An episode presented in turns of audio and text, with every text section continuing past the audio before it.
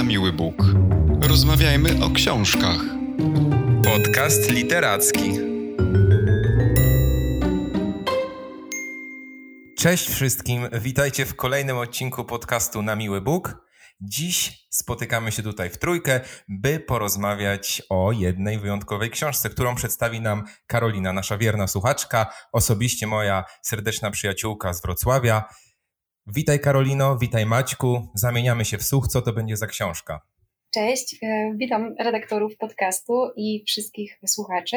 W dzisiejszym odcinku chciałabym zaprezentować książkę, e, którą czytałam 11 lat temu i powtórzyłam sobie tą e, lekturę i mogę powiedzieć, że za drugim razem była to zupełnie inna książka. Skupimy się dzisiaj na powieści eksperymentalnej Julio Cortazara pod tytułem Gra w klasy. Pomimo tego, że e, powieść powstała w 1963 roku w Buenos Aires, została przetłumaczona w Polsce 5 lat później, w 1968 roku, przez Zofię Hondzyńską, możemy śmiało powiedzieć, że jest to książka współczesna. E, zastanawia mnie, jak określać literaturę współczesną e, i czy tak naprawdę tylko data decyduje o tym, czy dana pozycja jest współczesna. I chciałabym, żebyśmy się wspólnie dzisiaj nad tym zastanowili.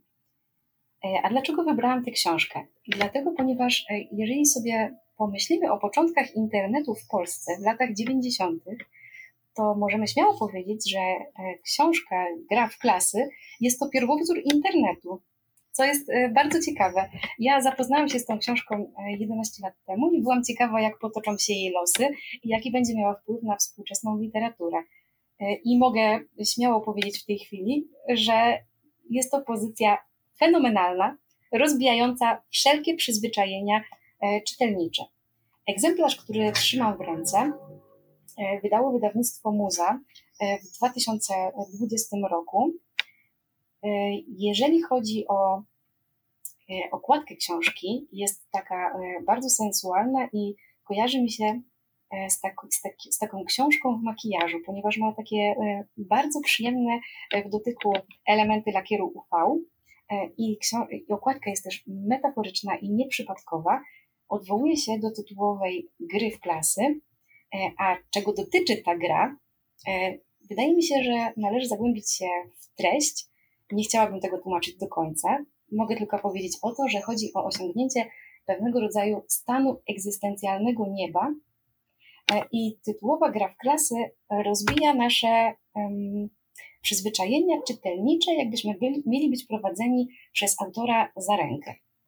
E, tak jak w grze w klasy, w którą grają dzieci, które jeszcze nie mają weltschmerzu i nie mają jeszcze e, zbytnich egzystencjalnych problemów, albo chociażby może problemy mają, ale nie mają takich refleksji, które powodowałyby ten ból istnienia. Dzięki temu dzieci są w stanie osiągnąć takie egzystencjalne niebo. Nie można tego na pewno powiedzieć o głównym bohaterze książki, e, Horacio Oliveirze, e, który nie bez powodu jest przedstawiony jako emigrant. Jeżeli chodzi o samą budowę książki, ma to um, duży wpływ ponieważ książka podzielona jest e, na, e, na trzy rozdziały. E, pierwszy rozdział jest to rozdział odwołujący się do przeszłości Horacja. Rozdział nosi tytuł Z tamtej strony. Treść tego rozdziału dotyczy perypetii paryskich bohatera, który jest Argentyńczykiem. Do jego pobytu w Buenos Aires odnosi się drugi rozdział pod tytułem Z tej strony.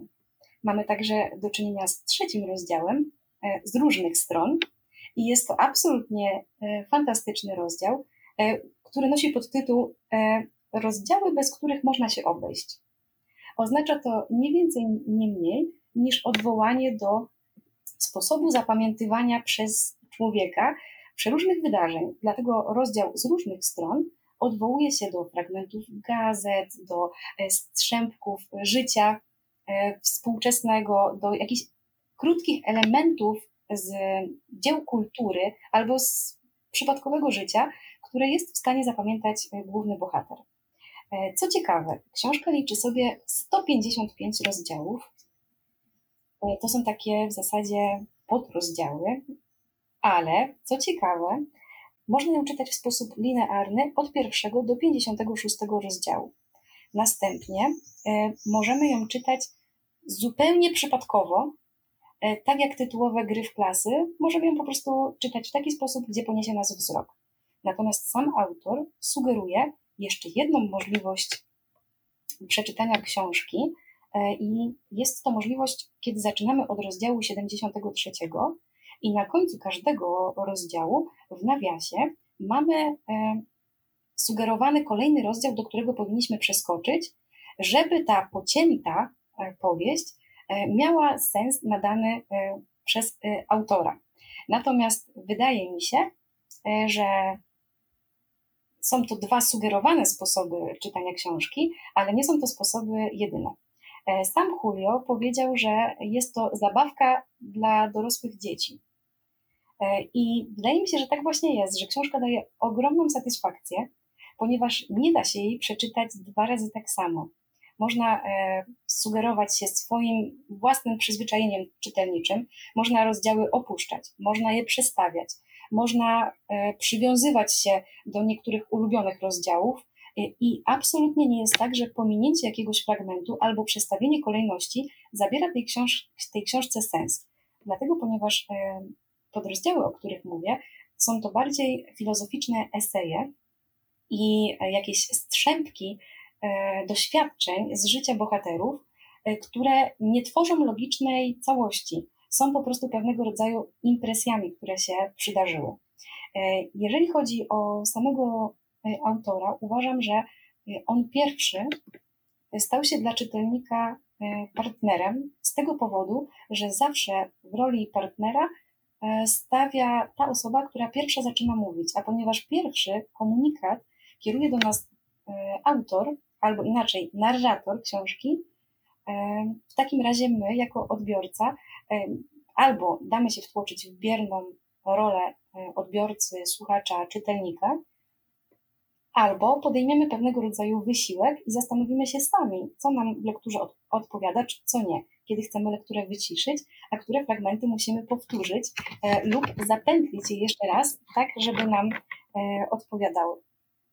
E, jeżeli chodzi o odbiór tej książki w Polsce w 1968 roku, stała się ona e, niesamowitym hitem i stała się Biblią dla młodzieży, dlatego ponieważ po raz pierwszy w literaturze zaistniała powieść eksperymentalna, która czytelnikowi dawała taką wolność. Karolina, mówisz bardzo ciekawie. Ja znam oczywiście tę książkę, nigdy jej nie czytałem, przyznaję się. Jestem wielkim fanem Cortazara, ale bardziej od strony opowiadań. E, fantastyczne absolutnie opowiadania. Zresztą przy okazji dwóch samotności wspominaliśmy o Cortazarze. To są opowiadania pełne właśnie realizmu magicznego, tej dziwności, która też jest na ulicach Buenos Aires. Mm, ja mam tylko takie pytanie, bo powiedziałaś, że czytałaś tę książkę 11 lat temu i ja też właśnie jedyne co wiem o grze w klasy to to, że jest to pewien postmodernistyczny literacki eksperyment.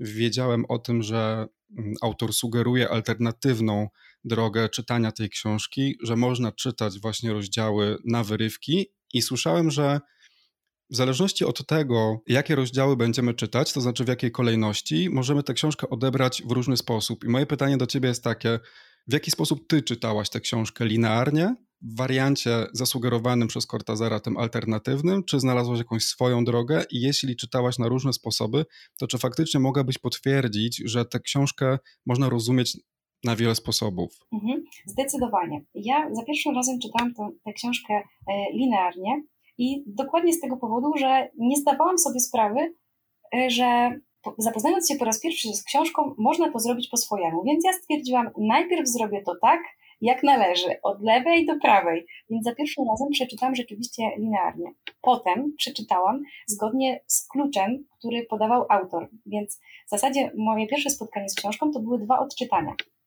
Co prawda, to było też zdeterminowane tym, że przygotowywałam się do egzaminu z tej właśnie książki, e, ale e, w zasadzie przeczytałam to według sugestii autora. Natomiast teraz, po 11 latach, wróciłam do moich ulubionych rozdziałów i przyznaję też, że jeżeli jakiś rozdział mm, nie podobał mi się, to po prostu ten rozdział omijałam i wybierałam rozdział, który przykuł moją uwagę. E, ale stało się tak tylko dlatego, że już pokrótce znałam losy bohaterów i było mi łatwiej e, ocenić, czy taka refleksja podjęta podrozdziale mi odpowiada, czy nie. To jest w ogóle fantastyczne uczucie chyba, że autor daje nam taką możliwość pominięcia jakiegoś rozdziału, bo na przykład ja mam problem z tym, że jeżeli dany rozdział albo jakiś fragment książki większy mi się nie podoba i chcę go opuścić, to jednak mam w sobie jakieś takie czytelnicze poczucie winy, a tutaj proszę, e, Cortazar nam mówi, no możecie ominąć, skoczyć do innego, bardzo ciekawy eksperyment, taki rozgrzeszający taką niechęć do czytania na przykład konkretnych fragmentów. Tak, Maciek, masz tutaj bardzo, bardzo dużo racji, dlatego że mm, ta książka jest trochę jak randka, wiesz? To jest tak, że y, zaczynasz ją poznawać i możesz nie mieć ochoty na następne spotkanie, za jakiś czas wracasz w takiej konwencji, która bardziej ci odpowiada. I to jest bardzo ciekawe, że to jest taka mm, książka w kontekście partnerki, spędzania wspólnego czasu, dla mnie na przykład, jest e, taka niezobowiązująca, ale bardzo przyciągająca, bo właśnie paradoksalnie ta możliwość wyboru e, sprawia, że chcesz wybierać. Nie dokonywać ciągle nieustającego wyboru, tylko dokonywać takich wyborów, które mają się dokonać. Nie wiem, czy tutaj się nie zaplątałam, ale chodzi mi o to, że nie chodzi o to, żeby cały czas się zastanawiać, co mam ochotę przeczytać. Chodzi o to, że zaczynasz czytać i w każdym momencie możesz przerwać. Zastanawiałem się właśnie, słuchając Was, y, czy jest to książka, która nadaje się do poduszki, do kawy? Czy jest to taki, taki rodzaj literatury, który możemy przeczytać y, w każdym nastroju? Czy jest to jednak y, pewnego rodzaju intelektualne wyzwanie dla czytelnika? Bo póki co brzmi to jak taka fajna gra, w której wybiera się fabułę i, i to brzmi całkiem atrakcyjnie i zachęcająco. A zastanawiam się, czy autor tutaj jednak przemyca jakieś myśli, które mogą y, sprawić czytelnikowi trudność albo właśnie być wyzwaniem.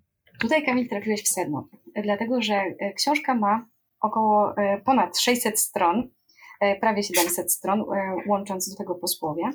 I wydaje mi się, że tutaj na każdy nastrój możesz znaleźć odpowiedni podrozdział. Jest tutaj bardzo dużo refleksji egzystencjalnej.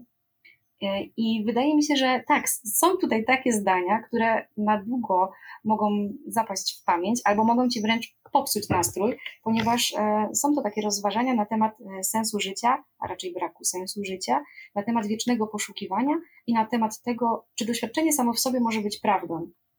Czy nie jesteśmy w stanie, tak jak główny bohater, ocenić, że doświadczyliśmy do czegoś dopiero w momencie utraty, czy to dane, danego człowieka, czy danego doświadczenia, czy danego miejsca, przestrzeni. Jest to taka książka, powiedziałabym nawet bardzo intymna i bardzo gorzka, e, ale też nadająca sens temu wszystkiemu, co się dzieje w czasie teraźniejszym u czytelnika. Czyli można powiedzieć, e, nadaje takiego natchnienia, ponieważ główny bohater już coś stracił i dzięki temu dowiedział się, że to istniało a sam czytelnik może się dowiedzieć, kurczę, dla mnie to istnieje i ciągle jeszcze trwa. Więc jest to takie gorzkie, ale odkrywcze. Dla mnie dosyć odkrywcze jest też e, sporządzenie książki, które ma właśnie taki nielinearny przebieg. E, I trochę powiem szczerze, że przypomina mi to e, nasze życie, po prostu ludzkie życie, które też nie jest, prawda, od linijki wymierzone i nie jest poukładane, tylko czasami zdarzają się takie impresje, które burzą na pozór to poukładanie pozorne, które mogłoby być i które wydaje nam się, że my jakby przeżywamy nasze życie w jakimś poukładaniu, ale y, kiedy spojrzymy na to z boku, to rzeczywiście dużo takich impresji i, i momentów y, w kolizji y, z tą linearnością się wydarza. I ta książka trochę mi się tak właśnie jawi. Dokładnie, Kamil. I mało tego, jest e, bardzo takim e, nagim, takim e, surowym obrazem z zapisu pamięci i tego, jak funkcjonuje człowiek. E, e, dlatego w kontekście gry w klasy każda inna książka, która prowadzi nas strona po stronie, wydaje się e, we wtórnym procesie uporządkowana. We wtórnym procesie, powiedzmy nawet sobie szczerze, nieco sztuczna. I wiąże się to też z językiem, ponieważ Julio Cortázar przez swój eksperyment literacki pokazuje, że każdy z nas inaczej rozumie doświadczenia, każdy z nas inaczej rozumie e, lekturę i każdy z nas chce mieć wpływ na to, jak zapamiętuje rzeczy. I w gruncie rzeczy jest to proces dosyć chaotyczny i czytelnik to tak jakbyś wszedł komuś w głowę. I podczas jednej rozmowy każdy z nas tutaj stara się ubierać myśli w słowa, tak żeby ta druga osoba, słuchacz, rozmówca, nadążył w ciągu przyczynowo-skutkowym, co chcemy powiedzieć. Natomiast w naszej głowie odgrywają się niezłe takie wirtualne klocki i na pewno więcej myślimy niż jesteśmy w stanie powiedzieć. A ta książka równocześnie myśli i mówi. Dlatego jest dosyć chaotyczna, ale dlatego jest też taka ciekawa. Jest takim wyzwaniem, które mm, ja osobiście zaczynam w literaturze cenić, kiedy jakby ten tradycyjny sposób narracji y, trochę się zmienia i, i, i jakby po przeczytaniu wielu książek napisanych w tradycyjny sposób zaczyna taka alternatywa być dla mnie nowym wyzwaniem i czymś, co y, wpływa jakby na, na wyobraźnię, na szansę na znalezienie nowego punktu odniesienia, zmusza do zadania sobie intelektualnych pytań, no i po prostu stwarza jakby nowe pole widzenia. Wydaje mi się to bardzo atrakcyjne. Mnie się też bardzo podobało, co powiedziałaś właśnie o roli pamięci i też trochę o tym, jak ludzka pamięć, pamięć funkcjonuje, prawda? Że już wiemy tak naprawdę, również z literatury, że to, co zapamiętujemy, nie zawsze się wydarzyło na przykład, albo mhm. nie wydarzyło się tak, jak e, zapamiętaliśmy. E, albo na przykład, co jest chyba szczególnie częste, nasza rola w danym wydarzeniu była zupełnie inna niż to, w jaki sposób siebie zapamiętaliśmy.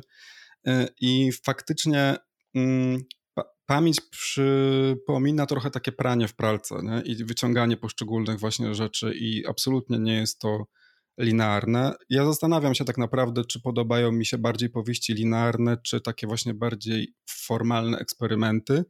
I szczerze powiedziawszy, nie wiem, bo czytam zarówno jedne, jak i drugie książki, i czasami jest tak, że jednak zdecydowanie mam ochotę na poukładaną, taką naprawdę klasyczną, linearną mm, fabułę, narrację, e, w której nawet nie ma retrospekcji. I to chyba wynika głównie z tego, że pragnę jakiejś dobrej opowieści konkretnej osoby, a niekoniecznie tych fajerwerków właśnie wynikających tak naprawdę z formy książki, prawda?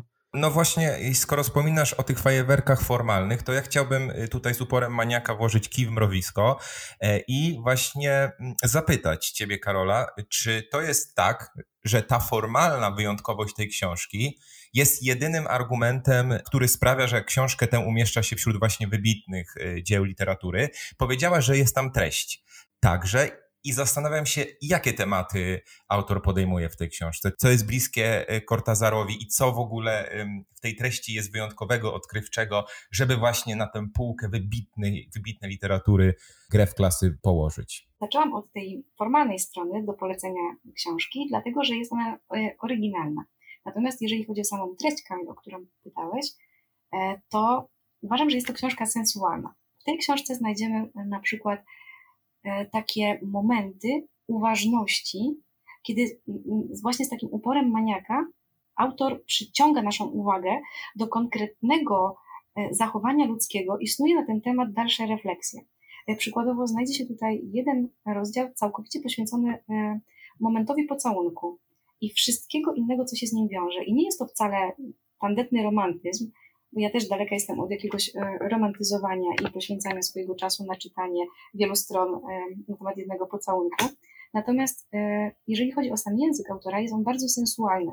Wszelkie wydarzenia, których jest mało w książce, są pretekstem do snucia refleksji, filozofii i takiego poruszania tematu, poruszania tematów egzystencjalnych, związanych z naturą człowieka i z tym, czym jest czas, jakie relacje mamy z ludźmi, e, którzy są obok nas, czy jesteśmy w stanie tworzyć związki, czy jesteśmy w stanie je ocenić dopiero wtedy, kiedy te związki się rozluźniają. Chodzi tutaj o naturę przywiązania e, ludzi do siebie, ale też naturę. Główny bohater z taką bezwzględnością potrafi powiedzieć: Ja żyję obok innych ludzi, jestem ja i są oni. I bardzo rzadko wchodzi w taką narrację my. W związku z tym poruszany jest też taki temat granicy, gdzie ja się kończę, gdzie zaczyna się drugi człowiek i na ile możemy znaleźć most porozumienia między sobą. Czyli porusza taką, można powiedzieć, teorię zbiorów, czyli na, na ile ty wchodzisz w moją przestrzeń, na ile ta przestrzeń jest tylko moja, a kiedy zaczyna się coś wspólnego i czy w ogóle to wspólne jest możliwe. Jeżeli chodzi o y, bohaterów, to takim pretekstem do snucia tych refleksji e, jest tak zwany klub węża do którego należy e, nasz główny bohater, e, Horacio Oliveira. E, on należy do tego tajnego klubu wraz z przyjaciółmi. Są to głównie osoby zajmujące się malarstwem, filozofią, pisarstwem i, i ten klub jest takim pretekstem do tego, żeby poruszać tematy filozoficzne. I każdy rozdział jest, można powiedzieć, zapisem jakiegoś doświadczenia, jakiejś rozmowy. Jest to naprawdę bardzo ciekawe i ja swoim językiem nie jestem w stanie oddać tak sensualnych metafor i tak sensualnych doznań, jak opisuje to autor, więc bardzo zachęcam do tego, żeby dać e, szansę i poczytać w oryginale. I do tego klubu węża e, z czasem e, dołącza Maga, która staje się dziewczyną głównego bohatera. I Maga nie jest typem intelektualistki. Ona jest inteligentna, ale stawia siebie bardziej w roli takiego e, człowieka doświadczającego wszystkiego, jest taką e, osobą ceniącą doświadczenie. E, dlatego jej sposób poznawania świata jest właśnie bardzo sensualny i to ją odróżnia od innych, ponieważ ma w sobie bardzo dużo życia i ma w sobie bardzo dużo takiej dziecięcej naiwności. No i jednym z tematów, o które Kamil pytałeś, jest też taki temat, jak poznajemy świat, czy za pomocą intelektualnego filtra, czy za pomocą e, empirycznych doświadczeń e, i kiedy tak naprawdę zaczyna się nasze doświadczenie. Czy możemy przeżywać coś w czasie teraźniejszym? Czy jest to kwestia tylko interpretacji po fakcie albo nastawienia naszego przed faktem? E, I czy intelektualiści tak naprawdę mają szansę do tego, żeby smakować świat, czy muszą się obejść po prostu gorzką refleksją? Czyli odwieczny konflikt serca i rozumu. Natomiast yy, zaciekawiło mnie też to, co powiedziałaś o języku. Użyłaś e, takiego zdania, że ty swoim językiem nie potrafiłabyś użyć takich właśnie metafor, w taki sposób opisać świat, jak zrobił to Cortázar.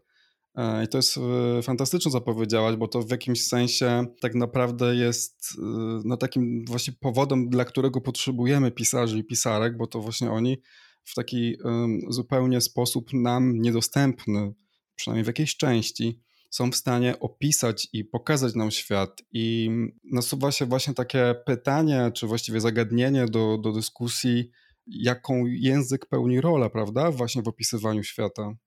Tak, i czy ten język tylko opisuje świat, czy język ma taką funkcję, która może prowokować w świecie zmianę? Czy słowo staje się ciałem? I, i co było najpierw. Więc tutaj w tej książce naprawdę mamy ogrom takich refleksji. Ja bardzo zachęcam. E, przykładowo takim e, rozdziałem, który mógłby zobrazować, jak układa się ta refleksja, jest rozdział na temat papug zamkniętych w klatce. I w momencie, kiedy umieszczamy ten rozdział e, bezpośrednio skonfrontowany po rozdziale dotyczącym związków międzyludzkich, naprawdę ten wydźwięk jest zupełnie inny, ponieważ jest to całkiem niewinny rozdział. I tutaj właśnie w narracji, to co powiedziałeś Maciek, że często bardzo cenisz sobie sam, samą warstwę językową powieści. Tutaj, e, dzięki temu, że ta powieść jest podcięta, zdajemy sobie sprawę, jak oddziałuje na nas kontekst, na nas jako na czytelników. I te same wydarzenia, podbite jak, jakąś e, emocjonalnością wydarzeń w czasie przeszłym, zmuszają nas do konkretnej, sugerowanej przez autora interpretacji. A tutaj mamy taką wolność czytelniczą, że na różny sposób możemy e, rozumieć to wydarzenie i sami umieszczamy je w kontekstach. Dlatego jak raz przeczyta się tę książkę, chce się ją przeczytać jeszcze raz, poukładać to sobie wszystko inaczej i jest to naprawdę fascynujące, jeżeli sobie pomyślimy, że wcześniej nie było internetu i nie było czegoś takiego jak metatekst.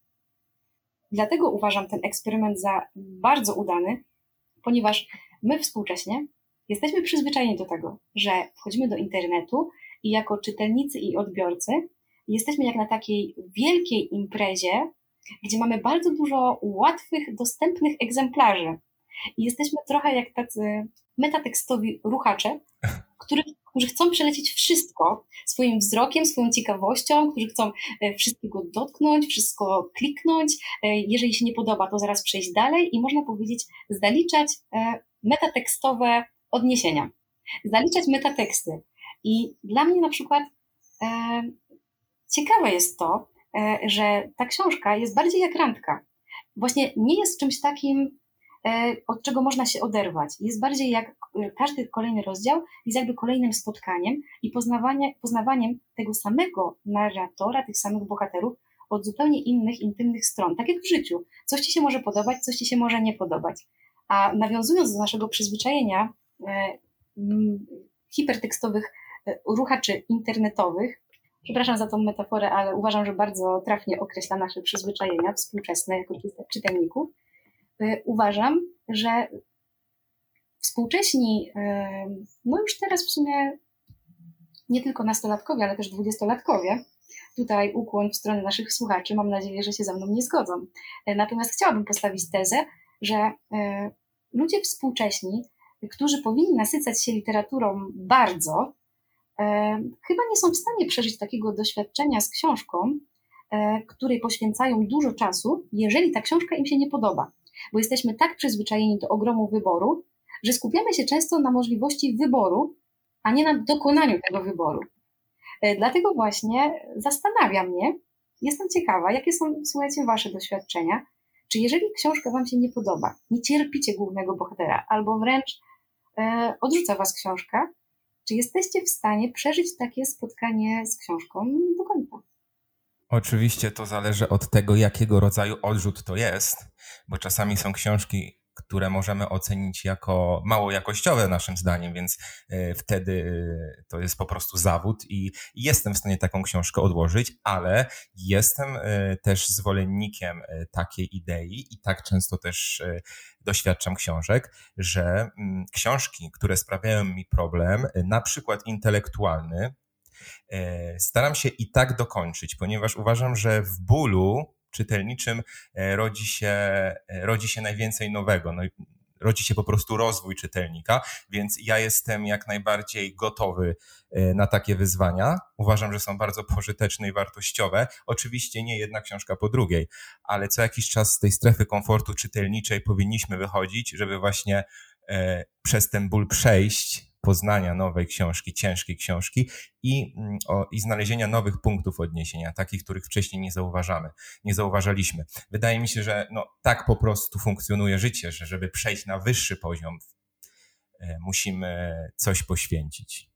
Ja mam podobnie jak Kamil, przynajmniej w tej drugiej części jego wypowiedzi. Y, natomiast jeśli chodzi o pierwszą, to ja nie odkładam książek. Dlatego, ale to już jest taka moja prywatna, powiedzmy, prywatny ukłon w stronę autorów i autorek, y, ponieważ wiem, jaka to jest olbrzymia praca napisania nawet kiepskiej powieści, która ma 300 stron. My sobie nie zdajemy sprawy z tego, że coś, co możemy przeczytać w 3-4 godziny, tak naprawdę, powstaje miesiącami. No chyba, że jest absolutnym gniotem. E, ale ja właśnie więcej czasu poświęcam na wybór konkretnego tytułu, wybór konkretnego autora czy autorki, po to, aby właśnie nie rozczarować się tak bardzo, żeby musieć odłożyć książkę, bo ja bardzo nie lubię odkładać. Ja uważam, że to jest trochę nie fair wobec tej osoby, która jednak stworzyła to dzieło. Też wiecie, trudno jest mm, ocenić książkę tak naprawdę powiedzmy w jednej trzeciej nie, prawda? Gdzieś w połowie, może trochę bardziej, ale zdarzały mi się na przykład książki, które naprawdę do połowy mnie nie przekonywały, po czym, gdy je skończyłem, uważałem, że na przykład, nie wiem, wizja przedstawiona przez autora, i może powiedzmy styl na przykład był kiepski, albo mnie irytował, albo to nie był ten gatunek, nie wiem, ale to, co autor chciał mi przedstawić, mm, a to, czego szukam w literaturze, to bardzo często są jakieś takie pomysły czy metafory wzięte ze świata i przetworzone literacko. Jeśli ktoś zrobi to fajnie i na końcu przeżyję coś w rodzaju jakiegoś katarzis, coś zrozumiem, to jak najbardziej taka książka ma u mnie szansę, no ale nie mam właśnie możliwości dowiedzenia się, jeżeli jej nie skończę, prawda? Więc ja jednak nie odkładam, starannie po prostu wybieram tytuły. Ja mimo, że takiej cierpliwości nie mam, no to w pełni zgadzam się i polecam takie podejście, jakie zaprezentował Maciej, ale mm, jeszcze mówiąc o, o roli autora, bo tutaj troszeczkę e, Maciek zahaczył o ten temat, e, co autor chce nam przekazać, to zastanawiam się nad samym e, Cortazarem, jaka jest jego rola i jego geniusz ewentualny w grze w klasy, no bo z jednej strony mówimy, że jakby jest on bezkompromisowy i w nielinearny sposób opisuje e, swoje przemyślenia, tak? Czyli tak naprawdę nie robi niczego pod publiczkę, nie stara się układać tej książki, żeby ona się podobała, a z drugiej strony y, mówisz, Karolina, że y, książkę Gra w klasy możemy zaczynać z każdego momentu, y, od jakiego chcemy rozdziału i ta historia zawsze będzie y, czytana w różnej kolejności, stwarzała sensowną i y, dotykającą czytelnika y, fabułę. I zastanawiam się, czy to wyszło przypadkiem, czy to jest właśnie geniusz Julio Cortazara? A mogę się jeszcze wtrącić, bo bym tutaj dopytał, czy to przypadkiem nie sugeruje, nie mam w sobie tyle ignorancji, żeby to użyć tego słowa, ale jednak użyję, no może. Czy to nie sugeruje, że ta powieść jest w jakimś sensie spłycona, prawda? Bo chodzi o to, że jeżeli to byłaby skomplikowana fabuła z wieloma y, bohaterami, bohaterkami, bardzo zawiła, to niemożliwe byłoby takie skomponowanie, albo ja właśnie nie ogarniam też może geniuszu autora, E, niemożliwe byłoby takie mm, skonstruowanie książki, że można ją czytać w dowolnej kolejności. Więc teraz pytanie, czy ta książka nie jest czasami, wiecie, z, mm, z tej kategorii książka o wszystkim i o niczym trochę? E, to są bardzo ciekawe pytania i powiem Wam szczerze, że z przyjemnością mi się słucha e, ludzi, którzy po prostu jeszcze nie doświadczyli tego tekstu, więc są to bardzo ciekawe pytania. Postaram się odnieść do obu. Po pierwsze, jeżeli chodzi o, o rolę samego autora. We wstępie do książki Julio Cortázar proponuje swój klucz odczytania książki i tak jak powiedziałam, po każdym rozdziale sugeruje, który rozdział można według niego poruszyć, e, tak żeby nadać książce właściwy kontekst. Więc tutaj Julio Cortázar pojawia się i we wstępie, sugerując dwa sposoby odczytania książki, ale poniekąd e, są też takie sugestie, że pojawia się w treści książki jako profesor e, Morello. Profesor Morello jest postacią, która przez przypadek zostaje potrącona i ulega wypadkowi, i główny bohater odwiedza go w szpitalu, po czym okazuje się, że jest to pisarz, e, który pod swoją nieobecność pozwala bohaterowi korzystać ze swojego mieszkania, i ten bohater znajduje tam strzępki powieści i zapoznaje się właśnie z tymi strzępkami powieści. E, wobec tego e, autor w sposób przemyślany nie tylko patrzy z boku, ale też w pewien sposób um, sugeruje, jak chciałby, żeby ta powieść mogła być odczytania, odczytana, albo wprowadza z premedytacją bohatera, z którym mógłby się również jako autor utożsamiać, przynajmniej poglądowo. Natomiast odpowiadając na Twoje pytanie, Maćku, czy ta książka jest spłycona e, przez to, że jest o wszystkim i o niczym? Wydaje mi się, że to jest właśnie taki sposób e, pragmatycznego odbioru książki. To nie jest książka dla pragmatyków, dlatego że e, uważamy, że coś ma sens, jeżeli coś wynika z czegoś, i wtedy wydaje nam się e, mniej nonsensowne. Natomiast e, wydaje mi się, że ta książka jest po prostu wyzwaniem czytelniczym e, i każdemu zostawię taką e, ocenę, czy ta książka jest przez to spłycona, czy nie, dlatego że porusza tak wiele wątków. Jeżeli o mnie chodzi, e, taką, takim spójnym e, motywem, który łączy tą książkę, jest główny bohater i to, że poznajemy jednak świat przez, e, przez, przez jego pryzmat. To, że bardzo często się z nim nie zgadzamy, to, że w zależności od podrozdziału i podejmowanego tematu potrafimy z nim empatyzować, natomiast potrafimy się też często nie zgadzać, wręcz go nie lubić. I wydaje mi się, że ta książka pokazuje takie różne odcienie na ten sam problem, tak jakby cię ktoś wszczepił, wiesz, macie czyjeś ciało i jakbyś funkcjonował z jego sposobem myślenia i doświadczał rzeczy, których normalnie ty sam nie chciałbyś doświadczyć. Dlatego ta książka jest taka pocięta, bo ty w ogóle nie rozumiesz tych doświadczeń. Ty nie wiesz, jak to jest być dekadentem w Paryżu e, i wiesz, całe dnie e, leżeć na kanapie, e, czasami przejść się mm, przejść się po mieście i toczyć intelektualne dysputy z klubem węża i po prostu przeżyć w tych czasach, w których żyjemy bez pracy, być takim zarówno kloszardem, jak i intelektualistą w jednym. Jest to naprawdę świat obcy, to co poznajemy. I wydaje mi się, że te doświadczenia muszą być rozczłonkowane, żeby były jakkolwiek przyswajalne, bo one są czytelnikowi zupełnie obce. W związku z tym, żeby ta książka była do przetrawienia, musimy ją e, poznawać małymi porcjami. E, I czy ona jest spłycona przez to, że porusza wiele wątków? Może, bo spłycona to takie, może złe słowo użyłem, powiedziałbym bardziej uniwersalna. Okej. Okay. E, moim zdaniem w ogóle nie jest uniwersalna i jest bardzo mocno subiektywna. To, wiesz, ty byś Maciek przeczytał tę książkę, ja bym ją przeczytała, Kamil by ją przeczytał i w ogóle nie moglibyśmy się odnieść do tej samej książki. To jest bardzo ciekawe, bo zazwyczaj ten sam ten sam kontekst czytelniczy prowokuje jakieś e, jednoznaczne odniesienie. A przez to, że my byśmy sobie tą e, książkę poprzestawiali i nadali inny kontekst tym doświadczeniom, e, to zupełnie inaczej byśmy odebrali całą treść. W związku z tym, przykładowo, jest jakieś wydarzenie, które cię denerwuje.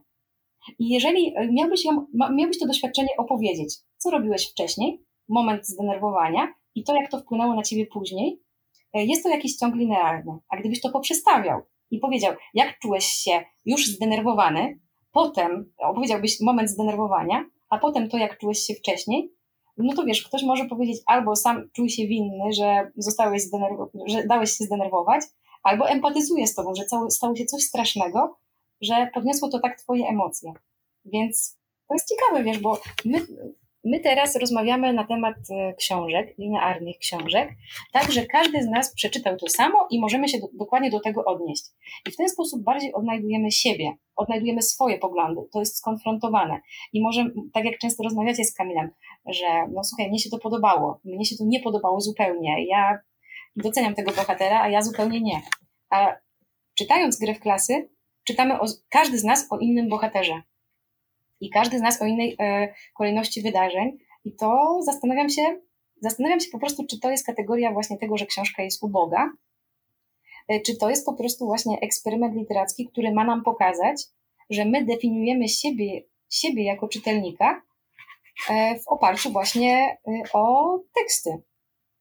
A tutaj jakby nie jesteśmy tym samym czytelnikiem. Każdy z nas, każdy z nas czyta tę samą książkę, ale jest to inna książka z innymi bohaterami, i każdy z nas ma prawo tutaj mieć zupełnie inne zdanie. To jest bardzo ciekawe, ale jeszcze chciałem zapytać, jak to się odnosi na przykład do kręgu kulturowego, z którego pochodzi Cortazar? Bo, bo czy to ma jakiś wpływ? E, mówiliśmy wcześniej o języku, jest też takie pojęcie językowy obraz świata, mhm. prawda? E, czy też tekstowy obraz świata, już nie będę tutaj wchodzić w jakieś takie niuanse, czyli że też jakby język potrafi właśnie opisać w pewien specyficzny sposób świat, mhm. w taki sposób, w jaki nie potrafi zrobić tego właściwie żadna inna dziedzina sztuki. Mhm. Akurat tu mówimy o język jako literatura, bo ja zawsze się upieram w tym podcaście, że dla mnie e, literatura to przede wszystkim język. Oczywiście nie, nie w kontekście e, stylu autora czy autorki, ale jako dobry przykład, może nie wiem, jak poznajemy nowe osoby, to pierwsze co widzimy to to, jak one wyglądają, i dopiero potem słyszymy to, co mówią. Założę się, że wielokrotnie zdarzyło Wam się oceniać ludzi właśnie po tym, yy, nie tyle co mówią, tylko jak mówią. To znaczy, jakich używają słów, jakich używają w takim zwykłym języku potocznym klisz tekstowych, metafor, i właśnie przenosząc to na literaturę, dla mnie w tym jest właśnie olbrzymia wartość y, książek. To znaczy niekoniecznie styl, tak, że zdania są piękne, długie, albo na przykład krótkie i lakoniczne i też potrafią takie zdania zachwycać. Mnie w literaturze zachwyca właśnie język, czyli to, jakich dokładnie słów narrator, narratorka e, użyje, aby przedstawić mi swój obraz świata. I na przykład e, często przecież słyszy się, zwróćcie uwagę na przykład na, na wywiady z autorami czy autorkami, że ktoś nie mógł napisać danej książki, mimo że fabuła siedziała tej osobie w głowie bardzo, bardzo długo, ale ona nie mogła się skrystalizować w tekst, ponieważ mm, autor czy autorka nie mogli znaleźć odpowiedniego języka, aby opowiedzieć daną historię. Prawda? Czyli trzeba wynaleźć tak naprawdę konkretne słowa, konkretne sformułowania, aby opisać świat w swój własny sposób. I zastanawiam się, na ile my poznajemy świat widziany oczami tego bohatera właśnie poprzez język, a na ile przez te doświadczenia, w których e, on się znajduje. To jest tak, że jeżeli miałabym e, przekazać, jaka jest proporcja konkretnych wydarzeń e, i języka w książce, to mamy tutaj do czynienia z przekazaniem wizji świata przedstawionego za pomocą jakichś 20% doświadczeń i realnych wydarzeń, które się dzieją, i w 80% uwaga narratora skupia się na słowach, na wyrażaniu, na odnoszeniu się do tych, do tych wydarzeń, które się dzieją. W związku z tym, Maćku, jest ogromna szansa, że znalazłbyś tam językową ucztę i Odnosząc się do kolejnych Twoich pytań, mam, mam nadzieję, że mi się uda, bo, bo, bo wiem, że poruszyło Cię wiele zagadnień, jeżeli chodzi o to, czy widzimy świat e, oczami, e, czy raczej językiem, czy poznajemy świat za pomocą e, końca języka głównego bohatera, czy też narratora. Pośrednio tak. I czy wpływa to na, na, nasz, na nasze postrzeganie świata? Powiedziałabym tak, że język w tej książce jest to podręcznik Ta książka jest napisana jak podręcznik uważności. To znaczy, ty podążasz za głównym bohaterem, poznajesz świat e, językowo, tak jak on ten świat poznaje, zdając sobie sprawę, że ty dysponujesz zupełnie innym językiem współcześnie. Zdajesz sobie sprawę ze swojej odrębności. Natomiast przedstawienie tak e, oryginalne, soczyste, metaforyczne i tak sensualne wydarzeń, które tobie też się przytrafiają, ale są opisane w zupełnie inny sposób, e, to wpływa na Twoje późniejsze postrzeganie tych e, doświadczeń. To jest tak, jakby ktoś Ci naprawdę opowiedział coś fantastycznego albo coś obrzydliwego, i to zmieniłoby zupełnie Twoje nastawienie do takich doświadczeń w swoim życiu pozaczytelniczym, w życiu realnym. To jest taka lekcja uważności językowej. No brzmi to fantastycznie oczywiście i yy, no mnie zachwyca cały czas koncept tej książki i to, że nas przekonujesz, że tak naprawdę no nie da się jej do końca wytłumaczyć i zrozumieć, trzeba po nią koniecznie sięgnąć. Tak, tak. To jeszcze mm, tytułem podsumowania yy, zastanawia mnie właśnie, yy, czy mamy do czynienia z, z czytelniczą rewolucją, yy, gdzie taki metatekst, tekst wyboru gwałci wszystkie inne teksty, i czy takie, można powiedzieć, tekstowe mm, porno dla nieletnich odbiorców jest w stanie uniemożliwić tradycyjne, takie empiryczne obcowanie z książką.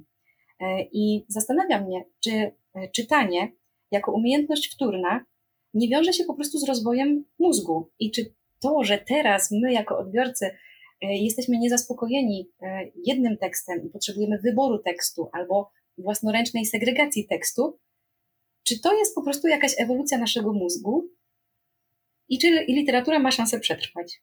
Znaczy, literatura przetrwa na pewno, moim zdaniem. I to wynika trochę z tego, że chyba wcześniej zahaczyliśmy troszeczkę o ten temat, właśnie o to, jaką y, siłę ma język. To znaczy, żadna dziedzina sztuki, oprócz literatury, nie jest w stanie wejść w bohatera tak, jak robi to literatura. Jeżeli zobaczymy film, to oczywiście możemy jedynie domyślać się tak naprawdę, na przykład jakie motywacje stoją za konkretnymi czynami bohatera, bo widzieliśmy to, co wcześniej wydarzyło się w jego życiu, aczkolwiek no, też widzieliśmy tylko to, co reżyser zdecydował się nam pokazać. Natomiast tylko w literaturze tak naprawdę możemy wejść do głowy danego bohatera, obojętnie też, czy to właściwie narrator będzie zewnętrzny, trzecioosobowy, czy narrator będzie pierwszoosobowy. Więc e, pod tym względem, moim zdaniem, to właśnie uratuje literaturę, bo ona jako jedyna no, daje taki koncept takiego psychologicznego poznania e, danej postaci. Natomiast inne pytanie jest, czy będzie się masowo czytać, bo to już chyba teraz mamy z tym problem. I to jest właśnie pytanie, na ile się będzie czytało, kto będzie czytał, jakie to będą grupy, e, bo też żyjemy w takim świecie, który jest absolutnie przebodźcowany i sięgnięcie po takim okresie nieczytania, bycia atakowanym z każdej strony, nie tylko w pracy, ale przez social media, czy, czy w ogóle współczesną kulturę, która jest taka właśnie pełna bodźców, to sięgnięcie później po grubą powieść, która wymaga absolutnego skupienia, albo takiego posiedzenia codziennie przy niej, nie wiem, godziny, dwóch, e, skupienia się na tekście, żeby właśnie followować to, co się w tej książce dzieje tak naprawdę, jest albo bywa doświadczeniem no dosyć traumatycznym. Jest, naprawdę, jest to naprawdę trudne, bo jednak umysł gdzieś tam wiruje wszystko dookoła. To też pewnie zależy od charakteru danej e, osoby, ale ja właśnie w tym trochę upatruję e, takich problemów, które literatura w przyszłości może napotkać że po prostu ludzie nie będą w stanie skupić się na tekście, który czytają, że, że to będzie olbrzymie wyzwanie przeczytanie stu stron takiej prozy, wiecie, niepodzielonej na jakieś mniejsze y, rozdziały na przykład. I też y, to jest też pytanie, czy na przykład swój renesans nie przeżyją opowiadania jako formy takie właśnie wybitnie krótkie, a też jednak świetnie opisujące świat, zawsze z dobrą puentą i tak dalej, też takie właśnie atrakcyjne do czytania. Ale znowu też tutaj jest rola języka, czy ten język y, powinien być taki bardziej, wiecie, w punkt, krótkie zdania, szybkie, nowoczesne. No cóż, Ja bym chciał tylko powiedzieć, że nie podejmę się odpowiedzi na to pytanie, ale bardzo um, ciekawa wizja z dwóch stron, od Twojej Maćki i od Twojej Karola, e, pojawiła się właśnie a propos przyszłości literatury, bo wydaje mi się, że w pytaniu Karoliny wizja była taka, że literatura, która e, ze względu na rozwój intelektualny człowieka może w pewnym e, rodzaju, w pewnym czasie przestać być wystarcza, wystarczająca dla rozwiniętego człowieka, to to jest ten powód, który może być e, e, początkiem końca literatury, a ty Maćku z kolei zwróciłeś uwagę na taką jakby pauperyzację intelektualną społeczeństwa i to ma właśnie doprowadzić do, e, do zaprzestania czytelnictwa. Dwie zupełnie inne wizje i takie mam wrażenie, że Karolina zwróciła uwagę na jakby taki w cudzysłowie pozytywny aspekt rozwoju człowieka i rozwoju czasów, a ty Maćku zupełnie opozycyjnie. To ja nie mam absolutnie żadnych złudzeń, że żyjemy w coraz głupszym społeczeństwie. To wystarczy się rozejrzeć dookoła i naprawdę nie mówię tego mm, jakoś złośliwie albo w taki, wiecie, sposób pesymistyczny, nie postrzegam świata. I nie mówię też tego z, z, jakiegoś uprzywilejowanego stołka, na którym stoję, tak? I spoglądam z góry snobistycznie na oto ten niewyedukowany świat i społeczeństwo. Nie, ale ja jestem przekonany naprawdę, że niestety społeczeństwo głupieje. Ale to też jest, e, nie wiem, rola telewizji, rola social media. Ja wiem, że to jest frazes, ale to są jednak media niezwykle ogłupiające ludzi i też y, nastawiające społeczeństwo na taką zupełnie tanią, niewymagającą rozrywkę. Chciałbym jednak zapytać, y, Kamil, co miałeś na myśli, mówiąc, że literatura nie przetrwa, bo, bo co, bo będziemy taką rozwiniętą cywilizacją, że będziemy potrzebowali czegoś większego, czegoś, czego literatura nie jest już w stanie pod względem innowacyjności zaoferować. Czyli jeśli mówimy tutaj o eksperymentach typu y, gra w klasy Cortazara, y, to to jest coś, co wpłynęło na rozwój intelektualny czytelników i jesteśmy jeszcze w stanie pójść kilka kroków wyżej, ale w pewnym momencie będzie koniec. Ale myślisz, że ludzie sięgają po książki po to, żeby właśnie przeżywać takie eksperymenty? Ja myślę, że to jest jakiś promil y, w literaturze. Bo musimy zapytać już e, słuchaczy naszego podcastu, ile osób e, sięgnie po książkę z eksperymentalnego punktu widzenia po tym podcaście. Bo mam na myśli to, że ta książka została napisana ponad 50 lat temu, tak? A przez te 50 lat literatura się niezwykle zmieniła i też niezwykle dużo rzeczy zaoferowała e, czytelnikom i czytelniczkom. I teraz zastanawiam się, no, jeżeli nie będzie dalszych jakichś eksperymentów formalnych, to czy to faktycznie wystarczy, aby literatura miała upaść? No mi się wydaje, że nie, że jednak ludzie będą sięgali po literaturę też po to, żeby mm, tak naprawdę dowiedzieć się tej niedoścignionej prawdy o świecie i o człowieku i do tego nie jest potrzebna e, forma tak naprawdę. Może być też powieść właściwie linearna, tak? Tylko na przykład pokazująca jakieś nowe zjawiska, bo też zwróćmy uwagę na to, co, mm, o czym mówi literatura, no, o człowieku i świecie, tak powiedziałem przed chwilą, a to się ciągle zmienia. E, więc y, na przykład teraz wspaniałe są przecież te, e, taka fala nowych fabuł, e, czyli mm, powiedzmy y, mm, te same historie opowiedziane na nowo, na przykład z perspektywy silnych kobiet, nie? bo mamy teraz takie czasy, że ta emancypacja wreszcie no, ma szansę się rozwinąć w pełni, ale za chwilę znowu będzie coś, znowu coś, jakieś grupy społeczne znowu będą się domagały swojego głosu, czy powstaną zupełnie jakieś nowe na przykład e, społeczne problemy, o których jeszcze dzisiaj nie wiemy, i ci ludzie też będą chcieli przemówić i, i powiedzieć coś o tym obrazie świata, czy tej wizji świata na przykład, jaką mają, i to się będzie ciągle tak pewnie jakoś tak miksować, no jak to w postmodernizmie. No nie wiem, może teraz już właśnie w jakimś takim meta postmodernizmie żyjemy. E, więc nie, nie, ja akurat tutaj mi się wydaje, że literatura przetrwa na pewno, to znaczy na pewno też będzie zawsze ktoś, kto będzie pragnął tworzyć e, w języku, coś budować, bo to jest też ta kreatywna część człowieka, moim zdaniem nigdy nie umrze. Tylko pytanie, kto to będzie chciał czytać. O, ja bym tak powiedział. A mnie się bardzo podobało, Maciek, jak powiedziałeś, że literatura jest głosem. E, I spotkałam się z takim e, stwierdzeniem, że współcześnie przez COVID, kiedy przestaliśmy być tym hiperaktywnym uczestnikiem świata, że w dużej mierze czytanie książek zastąpiło słuchanie podcastów i słuchanie audiobooków. W związku z tym nie wiem, czy literatura e, przetrwa w ewolucji odbiorcy, ale wiem jedno, że im więcej będzie takich twórców jak wy, którzy tworzą podcasty, a tym bardziej podcasty o literaturze, tym więcej będzie oddziałów ratunkowych dla literatury. I wydaje mi się, że możecie śmiało, chłopcy, dołożyć swoją cegiełkę do tego, że literatura przetrwa także dzięki Wam i dzięki temu, że takie tematy poruszacie, a ja zachęcam wszystkich innych słuchaczy do, do takiej bardzo ciekawej, miłej, no i wymagającej rozmowy z Wami o literaturze. No i dzięki temu może będziemy takim sorem dla literatury, może właśnie funkcja e, czytania e, zamieniła się w funkcję słuchania podcastu. Ale widzicie, widzicie, to od tego się chyba zaczęło, nie? Przecież tak naprawdę skąd się wzięły te wszystkie fabuły? To są stare opowieści opowiadane przy ognisku i zawsze się słuchało, potem się dopiero pisało, potem się dopiero spisywało te wszystkie opowieści, legendy, tworzyło się teksty i być może ludzie przestali może troszeczkę czytać, ale teraz będą trochę więcej słuchać. Z jednej strony jest im tak wygodnie, ale z drugiej strony to jest takie bardzo pierwotne to słuchanie. E, słuchanie tego tego opowiadacza, tego narratora, kogoś, kto chce przekazać nam jakąś ciekawą historię albo powiedzieć na przykład coś ciekawego. Może właśnie to słowo było zakrzyczane przez obraz, a teraz wracamy do potrzeby słowa, czy to czytanego, czy to słuchanego, ale tak. wracamy może do potrzeby komunikacji. Ja myślę, że tutaj e, że dyskusja jest fantastyczna. To już mówię poza, poza nagraniem, ale że już to jest czas odcinka, e, który jest w stanie posłuchać e, przeciętny słuchacz. Mhm. Przepraszam za to rozgadanie. Przepraszam, ale z wami się tak dużo rozmawia, że mnie po prostu trochę poniosło. No. Karola, super. Fantastycznie. To jest w ogóle... To jest fantastyczne. Poczekajcie, bo jesteśmy teraz poza anteną, czy na antenie? Poza. A może tak zostawimy to i, i trochę zdradzimy na przykład naszym słuchaczom i słuchaczkom, jak to brzmi od kuchni i nie będę tego wycinać.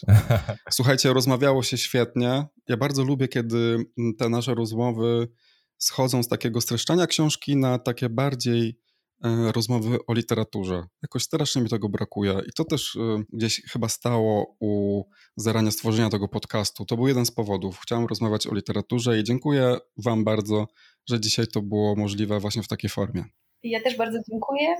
I chciałam tylko powiedzieć, ponieważ mam mało czasu antenowego, a większość staram się wykorzystać, chciałam powiedzieć, że tych rozmów o literaturze bardzo brakuje, dlatego być może właśnie dopuszczeni słuchacze do głosu, tak jak ja, mm, być może po prostu tak dużo chcą powiedzieć, za co też no, Was, rozmówców, e, zarówno przepraszam, jak i dziękuję za to, że, że mogliśmy taki dialog nawiązać i że mo można było też swoje zdanie na temat literatury powiedzieć. I jak wspomniałam, zachęcam innych słuchaczy, bo rozmowa z Wami to czysta przyjemność. My Ci serdecznie dziękujemy, Karola. Dziękuję również Maćku, że, że tutaj te nasze trzy głosy się spotkały w takim ciekawym temacie. Y, słyszymy się za tydzień w ostatnim już odcinku podcastu na Miły Bóg tego sezonu. Do usłyszenia. Dziękuję, do usłyszenia. Na Miły Bóg. Rozmawiajmy o książkach. Podcast literacki.